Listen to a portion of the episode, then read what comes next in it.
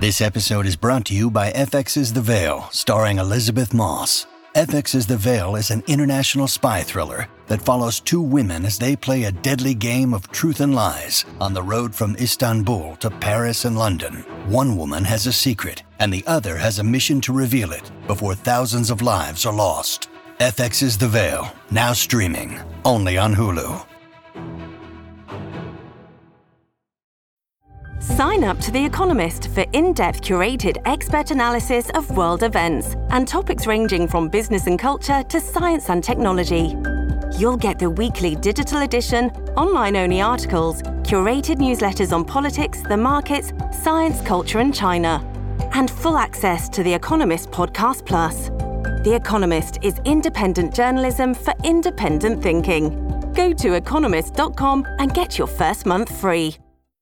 Hi, beautiful people. Welcome to season four of the Allison Interviews podcast. You know, my background in the entertainment industry is actually in comedy. When I was in college, and I will never forget this, I did an internship, I think it was after my sophomore year, with a talent agency and management company in Manhattan who represented some of the world's most talented, most incredible comedians, some of which are household names today. And it was such a dynamic, amazing environment to be in because I would work at the offices during the day and the comics would come in and out because they all worked at night.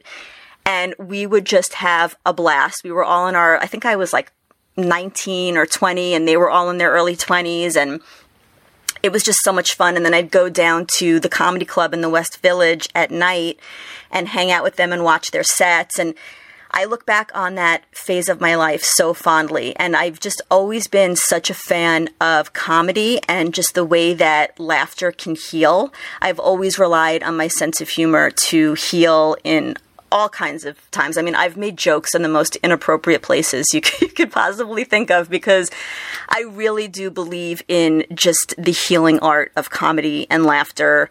And I'm absolutely loving Netflix as a joke. Like, I love the platform that Netflix has created for comedians. I think that they have just taken the reins and just created this incredible platform for all of these amazingly talented stand up comics to showcase their work and to just be introduced to the world in such an amazing way. And there was one stand up special on Netflix that caught my attention. You know, when you're like scrolling through trying to figure out what to watch.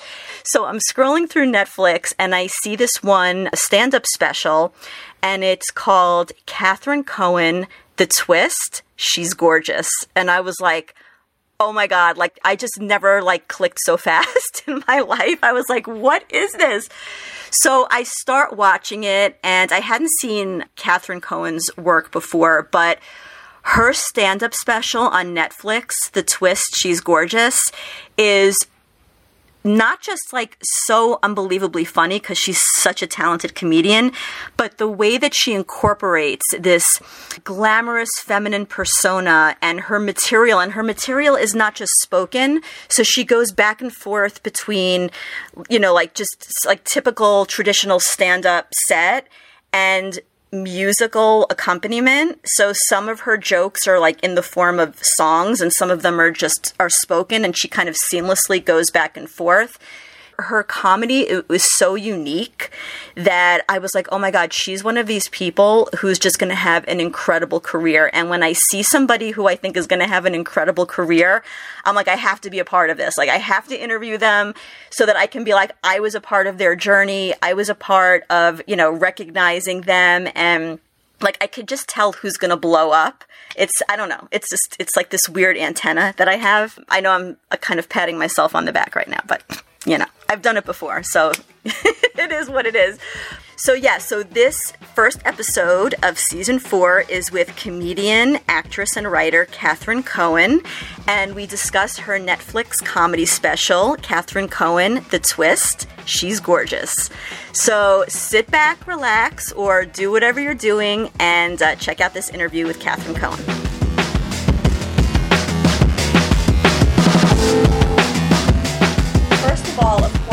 Saw your Netflix special. Thank you so much. The twist, she's gorgeous. yes. Okay, so that title grabbed me so hard when I I'm was so like, glad. thumbing through. How did you come up with that like in your face, ironic, amazing type? Not not ironic that you're not beautiful. Yeah, yeah. I'm like, okay, Allison, we're fighting. Right off the bat, we're fighting. Yeah, no, it actually came, the title came from a tweet I did a million years ago. I feel like I often will like, you know, I'll tweet things all the time. And then sometimes if I'm trying to come up with material for a show, I'll just go through old tweets and look at thoughts I've had. Uh-huh. Mm-hmm. And every one in a million, they're kind of good. So yeah, I was just thinking about, you know, movies like She's All That or just classic kind of rom-com tropes where at the end it's revealed that like actually the nerd is really hot. yeah. And it's like, yeah, they're hot the whole time. So I was just kind of playing with that trope and just, you know, I really, in my work, I'm always trying to be like, like hyper confident and just deciding I'm hot and making everyone else believe it because I believe it. So that's, it felt in line with that. theme. That is awesome. so tell me, how does one get a Netflix special? Like walk me through Oh, that. Wow. Well, I'm sure it's different for everyone, but this was a mm-hmm. show that I was doing on my own for like five years in New York. So I did it for the first time in 2017 at the Duplex in the West Village with Henry Koperski, who plays piano and helped me write all the songs.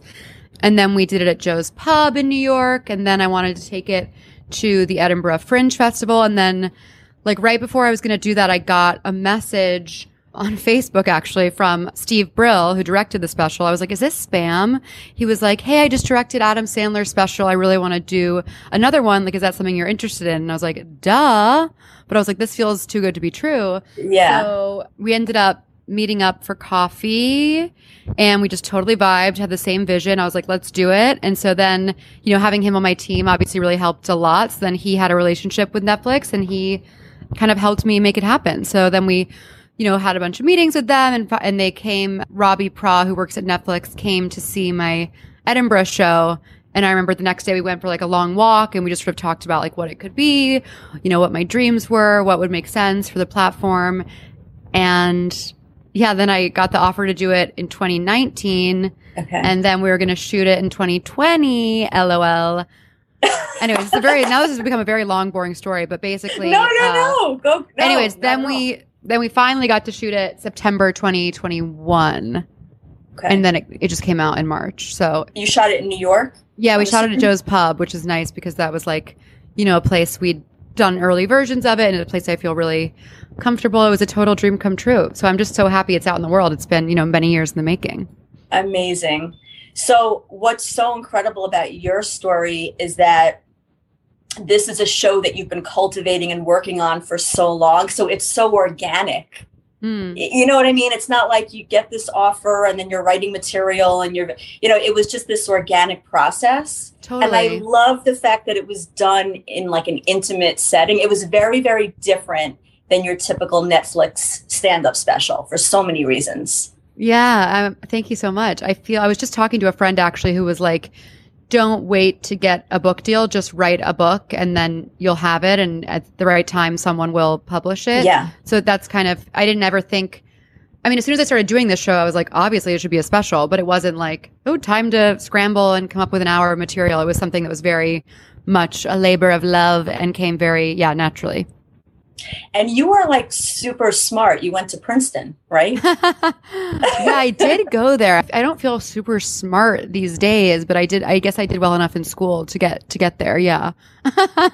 so I mean, because oh, that's incredible to me because I I got through by the skin of my teeth. So I'm always like, you know, Well, I mean, it's a like- very bizarre skill set. It's like I think it has. Yeah. It almost has no reflection on your intelligence. It's just like, are you obsessive, uptight, really hard on yourself, and a fast reader? oh my god, And- my son is going straight to the Ivy League because you just described.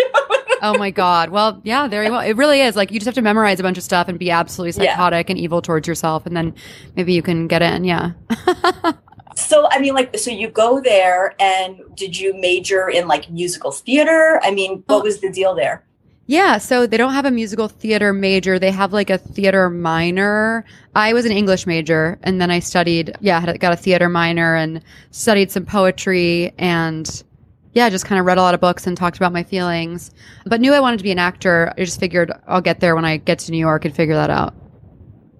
So, do you consider yourself a stand up or do you consider yourself a cabaret performer who's really funny? How do you classify yourself exactly? Yeah. I think I'm a comedian and an actor and a writer. Mm-hmm. And I do it all and a singer. But yeah, I definitely think I'm a stand up who does a cabaret show and but you know, the jokes in between the songs are like I can I'll do those around town like just at, you know, mm-hmm. stand normal stand up shows and stuff like that. So yeah, I like okay. to do it all. So when you were putting all of this together, like in the beginning, were you kind of working out a set of comedy and then you decided to add music or how did this very unique show come together? Yeah, I had been doing improv and sketch comedy at, at UCB in New York and saw people doing stand up and I was like, oh, that sounds seems fun, but I'm scared. Started mm-hmm. doing it, really enjoyed it, but I really miss singing because I grew up doing musical theater. So I thought, you know, what is there a way to write a comedy song that isn't completely embarrassing? And I just met this amazingly talented pianist, Henry Koperski, and I said, hey, can we get together? I want to try and write a song. I want to like run some ideas by you. And pretty much as soon as we got together, it felt like very magical. It came really naturally. And we just started writing a bunch of songs together. And then I said, you know, I think I have enough to do a full show of this. Like, you know, mm-hmm. will you play with me for a full show? And then we've been on that journey ever since. So yeah. The look on his face, like when, when you say certain things, is priceless. And I'm sure he's heard it a hundred times. Like I know that's very that's very nice of him because he's heard it literally so many times. I'm I'm sure he's bored out of his mind, but um he's yeah. very kind. Yeah. he's the best. So you are you have an interesting background to me anyway. So your dad is Jewish, your mom's Catholic. You grew mm-hmm. up in Houston, Texas. Mm-hmm. Okay, so for starters, are there any Jewish people in Houston, Texas? Or I think there's a lot of Jewish people in Houston, Texas, but I did okay. not meet very many of them because, you know, as you said, my mom's Catholic, and so we were all confirmed Catholic, and I went to like very religious private schools where everyone was just like very evangelical and very about God, and it was totally oh wow damaging and creepy. And thankfully, I went to college and uh, met a bunch of Jewish people and was like, "Oh, these are my friends. This is my vibe." I forgot okay. I have this side. Yeah. So you felt more of like a kinship with the Jewish part of yourself? Definitely. I just okay. hated all the arbitrary rules and oh my god. It was just so like the way the evangelical church teaches women to like be so ashamed of everything and to hide their bodies and their personalities and be submissive to their partners. I was like, it was so against everything I felt. Everything, also everything my parents had taught me. They didn't teach me any of that. It was just like school and going to church because that was like the cool thing to do. Mm-hmm. Yeah. So I got really into it because it's, you know, it's like intoxicating. You're going on ski trips, you know, you're like, on these highs, you're like meeting boys from different schools. You're like, church is cool, church is fun. And then yeah. you realize you've been sort of brainwashed into believing things that you don't really stand for. So, how does your mom feel about that? I mean, because if she sent you to Catholic school, I would imagine that she's like all in. I think her mother is very religious, and I think she kind of did it because it meant a lot to her mother. I think my parents mm-hmm. were always very much like supportive of whatever you want to do, whatever you believe, like, you know, we love you no matter what. So that was very lucky, obviously. I'll tell you why I find that interesting is because I mean, nowadays it's very commonplace to have mixed religious households or people celebrate Christmas and Hanukkah. And, you know, like my son, for example, I'm Jewish, right? White Jewish. Mm-hmm. My ex is actually African American Jamaican. Mm-hmm. So my son is actually, we decided to raise him Jewish. Mm-hmm. So he's got like a double thing going on. He's mixed race, mixed religion, and, and all of that. But I find it interesting because people don't think very much now of a mixed religious household because it is so common now. But I wanted to know from you, from the perspective of a kid, and I guess, you know, from decades ago, growing up in a home where you have a Jewish parent and you have a Catholic parent, what does that feel like from the perspective of a kid? I think it sort of felt like my dad wasn't very religious and he we were just doing whatever my mom wanted to do. Okay. Which would sometimes result in us being like, Dad, please don't make us go. Dad, Dad, come on, you don't have to go. You don't have to go. Why do we have to go? Why do we have to go? And he's like, Because you have to go. And I was like, This doesn't make any sense. And I remember one time, like, we were all like waiting in line for communion, which my dad wasn't going to take because he hadn't been, you know, baptized or mm-hmm. had his first communion or whatever. and he like snuck it and my mom got really because he was like oh this is insane you know fuck this whatever he was like this is ridiculous i can i deserve this everyone deserves the spirit of christ whatever so like he took communion and then my mom was like you know mad at him not for long but wow wow but yeah i mean they're both like very smart and funny and supportive and open-minded so i feel like it was sort of when i was younger it was a big deal but eventually we weren't forced to go to church or anything like that. And then, yeah. and one of my brothers got really into like exploring our Jewish side one year and like wanted to learn all the Hanukkah prayers and all that kind of thing. And so, mm-hmm. yeah, I feel like I've gotten a little taste of both. It's nice. Yeah, that's cool. My son's having a bar mitzvah this week. Oh my God, congrats. Thank you. But the rabbi kind of freaked me out because, and I know he's very religious, but all of my relatives get to go up to the bima and say, do some kind of prayer. And I was like, well, what about his dad? And the rabbi goes, oh, no, no, he's not Jewish. He can't do a prayer. And I was kind of like, I didn't want to be rude, but in my mind, I'm like, this is bullshit. Yeah. You know, why can't his father just get up and say a prayer? You know, it's those kind of things that make you just sort of think twice about religious dogma. Totally. Anything that makes you know what I mean? feel left out, I'm like, that doesn't seem very full of love and the spirit. It doesn't seem very full of love. And I hope he no. doesn't see this, but you know, that's exactly what went through my mind. I'm like, yeah. well, isn't this supposed to be like, isn't religion supposed to kind of help you to raise your vibration and embrace a more loving aspect of life? And but then right. you're being exclusionary. And that's what it reminds me of, like when your mom got mad at your dad for wanting to take part in that. Same thing. Yeah, totally. I'm like, everyone should yeah. be allowed to come to this thing if you're really preaching yeah. what you're practicing what you preach, as they say. Do you consider yourself to be a spiritual person at all? Definitely. I feel very in tune. I'm very like, I believe in God. I don't know what God is, but there is, to me, there is God. I'm endlessly feeling aware of like synchronicities and I believe everything happens for a reason and the universe is like taking care of us, like all that kind of stuff I love. And I'm very into a friend actually just got me a tarot deck for my birthday. And I've been, you know, just trying to take some like quiet time to like draw a tarot card in the morning and journal and be aware of like mm-hmm. what's going on with the planets. I'm just honestly, I'll believe anything anyone tells me. Literally, I'm just like, okay, that sounds great. Like, how stupid? I feel like it's so insane when someone's like, well, that's definitely not real. It's like, how do you know? anything, yes. babe. That's what I, I think. I think it is the height of arrogance when somebody totally. says that they know for sure that something is not real. Yes. You know, because like we're limited by our five senses and there's so much more in the universe. How could you possibly say with assurance that something is not real? You could say you don't know. That makes sense. Mm-hmm. But yeah, you can't say it's not real. So if you could travel back in time and have an effect on any famous historical event.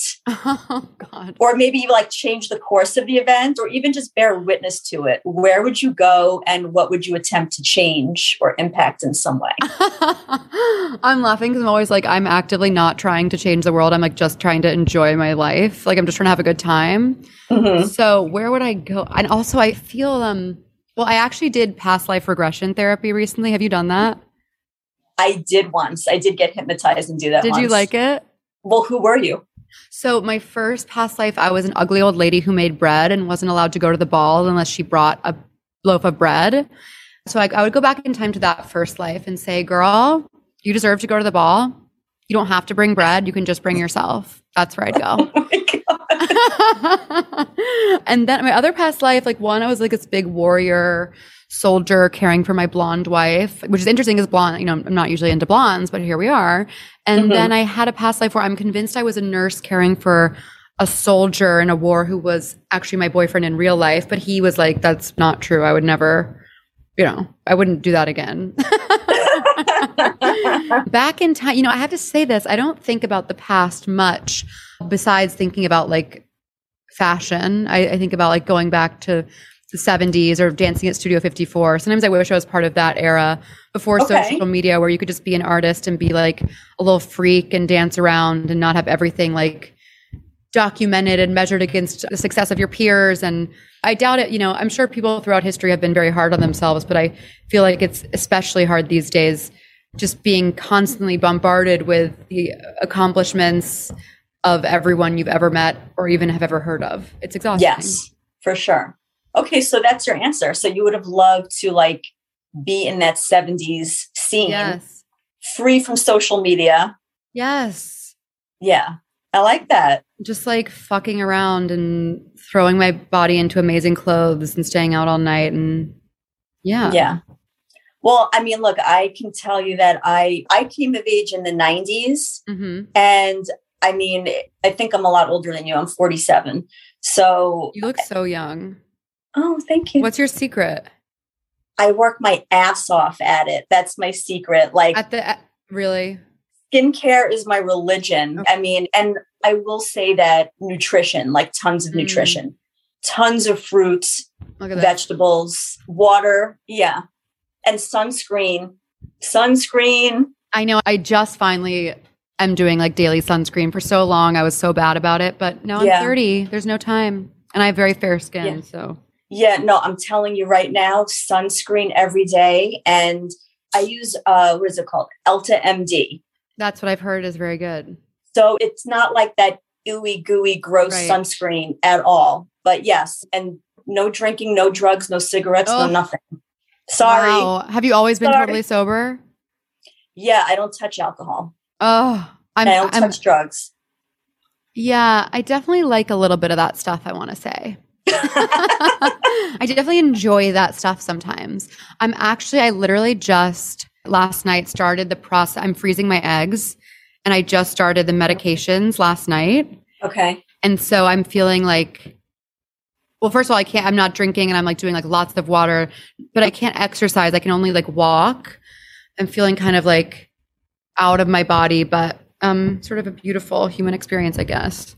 So when you're freezing your eggs, you can't be extremely physically active during the process at yeah, all. which I didn't expect. I guess, I guess because you're essentially like making your ovaries get huge, for lack of a better scientific Okay. term, and so there's a danger of if you're like twisting or jumping, like damaging them because they're like big. I- No is what- way. Is what the nurse said on the phone.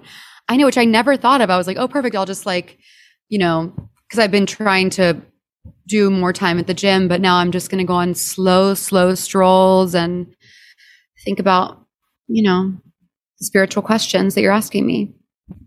Yeah, and you'll come up with an like an even better answer tomorrow, and you'll be kicking yourself. But, but don't don't I'm beat sh- yourself up. I'm sure. I'm sure. So, if you don't mind me asking, how old are you, and why have you opted to freeze your eggs? Yeah, I don't have like normal. I'm 30. yeah, you're super young. I'm I'm super young. I'm fresh. I, I was saying I have uh, polycystic ovarian syndrome, so okay. my cycle's very irregular, and I don't get regular periods. And I, you know, have been told it might be difficult in the future to get pregnant, and I'm definitely not ready at all. Mhm. So I figured I have some time in New York this summer. Why not? And I have some money saved. Mhm. Why not do it? And then I can just have it not on my mind and just enjoy the next like five years of my life and revisit the matter at a later date. You know what? It's so smart. You're the second person I've interviewed who did that. Uh, The actress Really? Tara Reid, she froze her eggs. Oh my God, I love her. Yeah, you, maybe you could have some of her eggs. You know, maybe you could swap eggs. Beautiful. No, I, I'm jealous because even though I have a son, had I had the foresight when I was in my early 30s, I probably would have done that because I would love to have another now, but it's just the timing is just obviously not, you know, realistic. But I'm like, damn, why didn't I think of that? I just, I didn't think of it. Well, it's also like I was watching some educational videos they send you, and it's a fairly new process in the grand scheme of things. Like they said, basically around 2000, it became like super popular, which is Okay. crazy because that's not even that long ago. But also, it's like it's a pretty intense process, and you have to have. It's so expensive. It's like almost twenty thousand dollars. Yeah, but I would say it's a worthwhile investment. if- Exactly. If, if you're fortunate enough to be able to do it. For exactly. And I just, I guess I didn't re- like. I was being kind of casual about it, and then yesterday I went to pick up the medication. It's like I'm holding like this bag full of needles, and I'm like, okay, time to inject this random shit into my body and see what happens. Like, Yeah. it's a little scary, but um, I agree. It's definitely worth it. You know, I'm not someone who's like, I'm obsessed with having kids, but I am just so close with my family that I eventually want one. yeah. on my own. Yeah. You, yeah. Having that option, I will tell you that it's the single greatest thing that I ever did. Oh, oh my You know. God. That's so sweet. Yeah, absolutely. So let's talk about your show some more. Are you still touring with the show? No, I'm not. So basically, as soon as we, as soon as the special came out, I was like, I'm done with that material. Okay. I'm doing all new stuff. I just did some, I did some shows in London. I did some shows in Austin and LA. And now I'm basically just working on the new hour. So I'm going back to the UK this summer. I'm going to do some dates at the Edinburgh Festival. Mhm. And I think I might do like a fun, like encore performance of the twist. But emotionally, I'm ready to move on creatively. okay. Like it's so fun, but I've truly been doing I did an encore show of it actually right before the special came out in London at the end of early March. And it Mhm. was like the most magical performance. Like it was this great theater and the people there had had tickets for two years because I was supposed to do it there in 2020. So it was Oh, like this wow. a truly electric audience and this cool venue called the Clapham Grand, which is like this high, like it felt very dramatic. So I kind of felt like I did the big show, the special's out. I need to have some new ideas. Yeah. Yeah. Yeah. So what is your creative process? I it's funny because I, I just was sitting down this morning being like, okay, girl, I'm so all over the place. Like, I think what's so hard is any kind of creative work requires such huge swaths of time and requires like Mhm. getting bored and reflecting. And it's so difficult to do that when we're constantly bombarded with emails and obligations and, you know, freezing our eggs, etc. The, the classic combo. Basically, I do a weekly show in the East Village where I'll try out new stuff every week. So that's a great way of like making sure I'm always trying out some ideas. With songs, I'll usually sit down with Henry or, you know, another musician and just I'll come in with lyrics or a melody and we'll try and throw something together, a lot of mm-hmm. improvising. And then with jokes, it's a lot of, yeah, just talking, looking at tweets, seeing what sticks. but do you find that your greatest ideas come to you when you're not trying to come up with material? Absolutely. Okay, so give me an example, like something that you would be doing, something you know rated PG that you would be doing. I was just thinking everything I say is so disgusting. Yeah, it's funny. Like, I'm very big on you can't force it. Like, if it's not coming, you know, whatever. yeah. But maybe that's just an excuse. Um, I'm trying to think of a good idea that came to me. Well, I have a new song called Blame It on the Moon about Mhm. blaming all my problems on astrology and saying it's not my fault at all. Like, I'm a mess or I'm rude or I'm whatever because of the planets. And I think that phrase just like popped into my head like while I was laying in bed one night. And I, so I wrote it down, you know, just a lot of like, honestly, if I wake up between like 4 and 6 a.m., hmm and I'm laying in bed and my mind's racing, I'm like a genius. And then it all goes Yeah. away. but that's the thing. It's like those genius moments. I Mhm. feel like they. It's almost like um, it's not inside you; it comes through you. Absolutely. It's like you channel something inadvertently, and then you'd better record it or put it down on paper somehow because just as fast as it came through you, it like evaporates if you don't put it down. yeah. I'm totally. just a weirdo. no, no, I, I totally agree. I totally agree. And I, I very Yeah. much, with everything I do, I'm like, I think I'm like, I literally think I'm so talented and a genius, but I think that that's literally just because of luck. Like, I don't know why, like, it's not mine. Things just come to me. It just comes. It's what's in my heart at the moment, but I didn't put it there. Like, who knows who did? Yeah. Life is so all completely random. Mhm. And um, yeah, it's a balance between like being confident and yet realizing that I have nothing to do with any of this. Absolutely. Absolutely. but that's a wisdom. There's a wisdom in that, in knowing that this didn't come from me, this came through me, and having like a healthy respect for that, Totally. you know?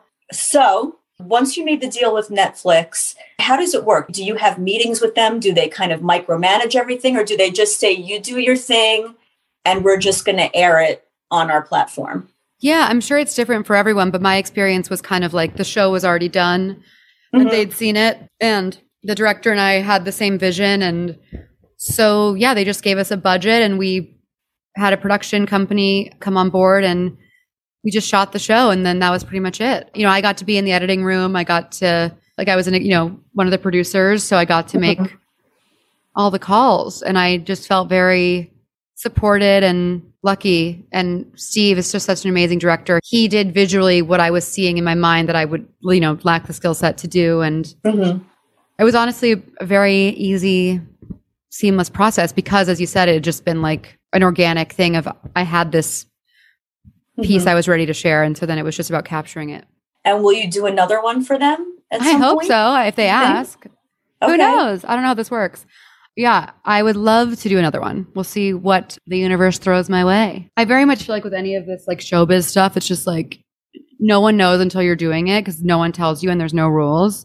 And I've been, mm-hmm. you know, you work on things that disappear or you do something like this where it's like, you know, you made this thing and all of a sudden it's on Netflix. So it's like you never know until I'm pressing play on something on my TV. I'm like, who the hell knows where that's going? Right. Yeah.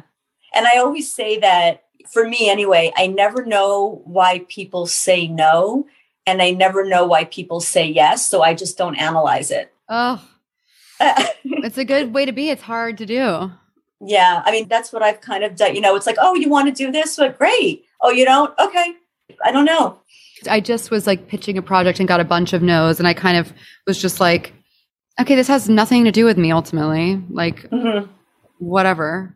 Yeah. Out of my control from what I've studied and even from all of the people I've interviewed, the one thing that everybody has in common that I've interviewed is that they all were so set on a vision that nothing could interrupt that vision. there might be like a little blip here, a little blip there, but otherwise it was like tunnel vision, you know? Yep. I definitely connect with that. I'm like, well, of course I'm going to make a fabulous TV show or movie or whatever. I don't know when or how, but of course you know what you should watch? I don't know if you've seen this. Hmm. And I think it's from the History Channel, but they have some episodes on Hulu. It's called The Food That Built America. Ooh. Watch The Food That Built America because it goes into the guy who made Heinz ketchup, Hershey, the guy who made Hershey bars, the guys who did like uh, Domino's pizza. I mean, there's like a million like Kellogg's cereal. And these guys were just like nothing was getting in their way. It was just like boom, you know. And I was just, I was floored because I'm like, you went broke several times, mm-hmm. like this mm-hmm. didn't work, that your factory burnt down, and like you kept going. Yeah. It's amazing. Amazing. I, and I don't know where the belief comes from, but it's definitely there. Yeah. That's what it takes. I've been wondering this. I'm following it on Instagram. The Netflix has this new brand called Netflix is a joke right? Yeah, I guess that's like their comedy arm. That's their comedy arm. And they okay. just did a big festival in LA, which was super fun. Is that something that were you a part of that? Yeah, I did a bunch of shows. It was like two weeks ago. It was great. Mm-hmm. I love that. I love that they are supporting the art form of comedy. I love that they created that division. I think it's the most awesome thing. It's amazing. It's very, yeah, it's very rare. They're, you know, singular in how many cool specials they make and stuff. And I feel so lucky that they gave you know, their huge platform to something that I do, which is so um has been I don't think it is, but it's been described as very niche, though I think it's universal. Mm-hmm. well, the way that you did it, the way that you put it together is niche and that it's extremely unique to you. I, I don't know if, like, I mean, the only name that comes to mind is maybe Carol Burnett. Love it you know what I mean? The way that she would kind of incorporate all these different things into her comedy. She would sing a little, dance a little, mm-hmm. do some mm-hmm. jokes. But I think it's pretty unique to you, like the way that you, I mean, it's universal, but what you did and what caught my attention is that I had never seen a stand up special quite oh, like that. It. Yeah. Thank you. Yeah, I think, you know, you forget when you're doing it all the time that it's different. I'm just like, oh, yeah, of course, this is what I do, you know? But uh, yeah, that's cool. What is the greatest advice you've ever received? I mean, there's so many good ones. One I think about a lot is that people do what they want to do. You can only control yourself. Mm-hmm. I have nothing to do with anyone else. Like, I, I, think about it a lot in terms of like romantic relationships. Like, you know, you can't force someone to love you. But same with creative partnerships. Like, if it's not working, it's not working. Like, you know, mm-hmm. just kind of trusting that you can only do what you want and you can't really concern yourself with or take personally why other people do what they do. But it's very difficult. Obviously, I take everything personally. Well, who gave you that advice? My friend's mom. Okay. Shout out. yeah. I think it's just like whatever you're worried about, that if it involves someone else, it's like that's not don't has nothing to do with you. Just Yeah. do your own thing. And what is something about yourself that continues to be a work in progress that you, you find it keeps coming up and you got to kind of, Oh my work on god. Literally everything. God. Sometimes I feel like have I literally matured at all? I think the main thing that I haven't even begun to deal with that I don't even know how is just the way I talk to myself is so mean. And I would never Mhm. talk to my friends this way. And I don't even know how to begin unlearning it. But I don't even know how, how life would be if I wasn't constantly like telling myself I wasn't enough in various ways. do you think that's like a driving force that propelled you to getting where you are so far? Yeah, definitely. I'm constantly convinced that if I wasn't successful, I'd be like inherently unworthy and a loser. My boyfriend told me I wasn't allowed to use the word loser anymore because I keep. I'm like, they're a loser. I'm a loser. I'm a loser. He's like, that, that- what, what, what are you even saying? Don't use the word loser anymore. You know what I mean? So, um, Yeah. yeah, I'm constantly convinced that like I have to be the most successful person in the world or I'm a loser. It's a very, you know, Princeton mentality. I actually just went to my college reunion last weekend and I was just thinking about how hard on myself I've been for so long. But it does often yield results, though it's taking a toll. So I'm trying to figure out how to be productive without losing my mind. Do you think that it's like a fear? Like if I stop being hard on myself, I may not continue to succeed. So it's almost like a superstition. Absolutely. Like even, you know, I've been since the special came out just trying to like rest and like refocus and figure out what I want to do, which makes sense. But I feel very Mhm. guilty. Like, like, oh, I haven't done anything today. I haven't done anything. Oh God, like I'm just, you know, looking at my phone. And then I try and remind myself that the way I got to making the first thing was sitting around enough on my phone and being bored that I, you know, had some kind of creative spark. I don't Right. Yeah. But Okay. It's hard. I don't know. I don't know. So what do you think you came into this life as Catherine Cohen to learn? And what do you think you came here to teach? Oh, wow. These are really, really getting into it. Came here to learn. I don't know, like chill out. like Okay. slow down, chill out. It's just for fun. It's just a Mhm. game. Enjoy it. To teach, literally, I to teach everyone that they're absolutely fabulous. You should have the most amazing, like you're deserving of everything. You should laugh, laugh, laugh. You should live. You should, you deserve all the extravagant things you want. You should, every day should be glamorous and fabulous and don't take no for an answer. okay. I like that. I don't know. I like. I don't know. I sound like a total hedonist, but maybe, maybe I am. No, I like so the the wardrobe and everything that you had for your Netflix special. Everything Mhm. was like girly girl, frilly, pink, over the top glam. Yeah. You know, like the makeup was glam, everything was super glamorous. And I'm guessing that's a continuation of that theme. Yeah. I see just, the world. yeah. I mean, clothes are so important to me. Like the way people dress and decorate their rooms and just like the way we choose to express ourselves visually is like, I'm obsessed. And I've always been drawn to, yeah, very elaborate, you know, over the top hmm.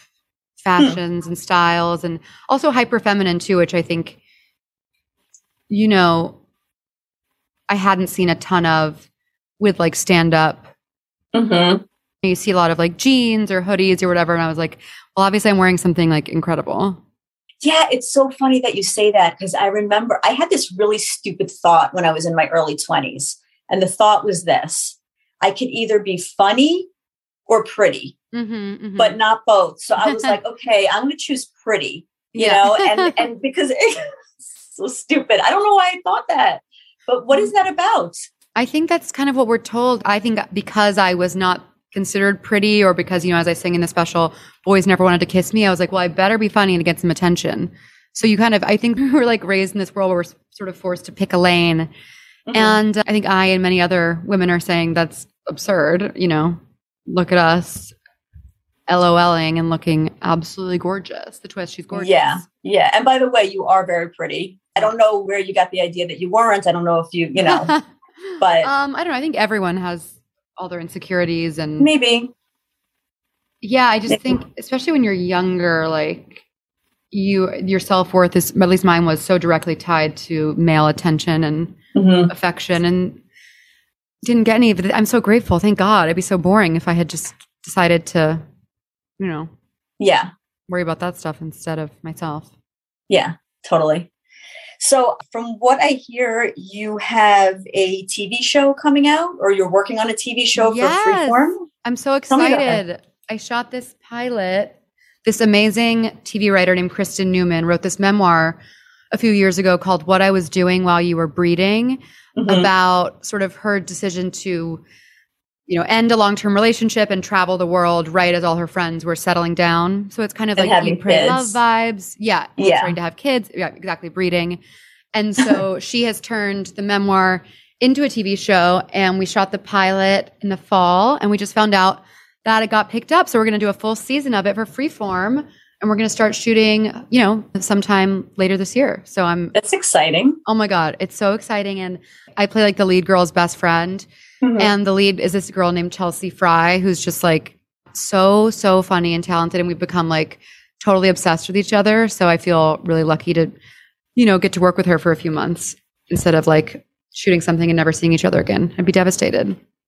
So, is it a half hour comedy? Is it? It's um an hour dramedy. Oh, okay. It's got it all. Interesting. So it's basically it's that phenomenon of your are these ladies in their 30s, I'm assuming? Yeah, it's sort of early 30s, like have just, I think, you know, I think in the book she's just turned like 30 or 31. Okay. All right. So it's that prime breeding age. Yeah, that's I know. I don't know. It's funny. It's like, I guess my friends are doing that. I guess slowly people are doing that, but not really. Right. yeah. Well, for me, I think I was pregnant at 33. Wow. So it's yeah, it's like right in that, you know. It definitely feels soon, but then you forget how much can happen in a year. So who knows? Yes. Okay. So at 30, I was actually single. There was like nothing on the Ah. horizon. So I didn't even meet my ex till I was 32. So yeah, things can change How did like you meet? like that. We actually met serving food to the homeless at the Bowery Soup Kitchen in Manhattan. Oh my God. How heartwarming. That's so like- beautiful. That's a, a karmic lesson. Like, go do something good and you'll fall in love, babe. Yeah, what happened was I had actually just had a really bad breakup and I was Oh. thinking like, well, let me do something good for humanity Yes. to heal. so I called up the Bowery Soup Kitchen and Shelter, and I was like, I want to come down and volunteer and like serve people. And and they said, Well, you can't do it by yourself. You have to come in a group. We don't take individual volunteers anymore. So I actually put out the word. I emailed everybody I knew, and I was like, I need 10 volunteers, or they won't let me do this. And I just, Uh-huh. I don't know. And it was like a friend of a friend of a friend passed the email on to my ex who got in touch with me and said, Oh, this sounds cool. I'd love to be a part of it, you know? Isn't that amazing? Like, one day you don't know someone and then they're like such a huge part of your life. Yeah. And it was so like after we served the food, we had to do cleanup Mhm. and we both stuck our hands in this like soapy bucket with sponges at the same time and like looked Oh, at each other. It was what a like, so meet corny. cute. oh my God, that's so sweet. And then you guys did the whole thing. You got preg at 33. How beautiful. Yeah. Yeah. I always say like we were meant to cross paths because my son was meant to like be born. Oh, You know what I mean? Like it wasn't even about us. yeah. It was like he was meant to be created. that's so It's beautiful. crazy. Oh, I love that. It's some crazy shit. It, like being a parent just makes you think of all this crazy shit about like destiny and the circle of life and and all that stuff. You know what I mean? yeah. I you don't think can't- of before. No, I'm definitely not. I'm yeah. thinking about my tweets. That's what I mean. Like You're talking about destiny. I'm, yeah, I'm, t- I'm thinking about my tweets. That's, that's it's not, yeah. No, have- but it's like it's worth the price of admission because it's like such a head trip. It brings you into this other dimension where you oh start Oh thinking about all this like deep stuff. I know. I hope it works out for me. We'll see. Yeah, well, I'll keep you all posted. freeze those eggs, baby. I'm getting them frozen. It's really so surreal they can even do that. Like watching the videos, the, I'm just like, this is insane sci-fi chaos. Yeah. But good stuff. Good stuff. It's amazing. It's a mirror. I love, oh my God, I love medicine. I love doctors. I'll take whatever pill you give me. I'm addicted to going to the doctor. well, that's the Jewish side. Oh, yeah, exactly. It's very prominent. Okay, so while you were breeding, it comes out on Freeform Network when's, you know? Not for a while because we haven't even shot it. So maybe next okay. year.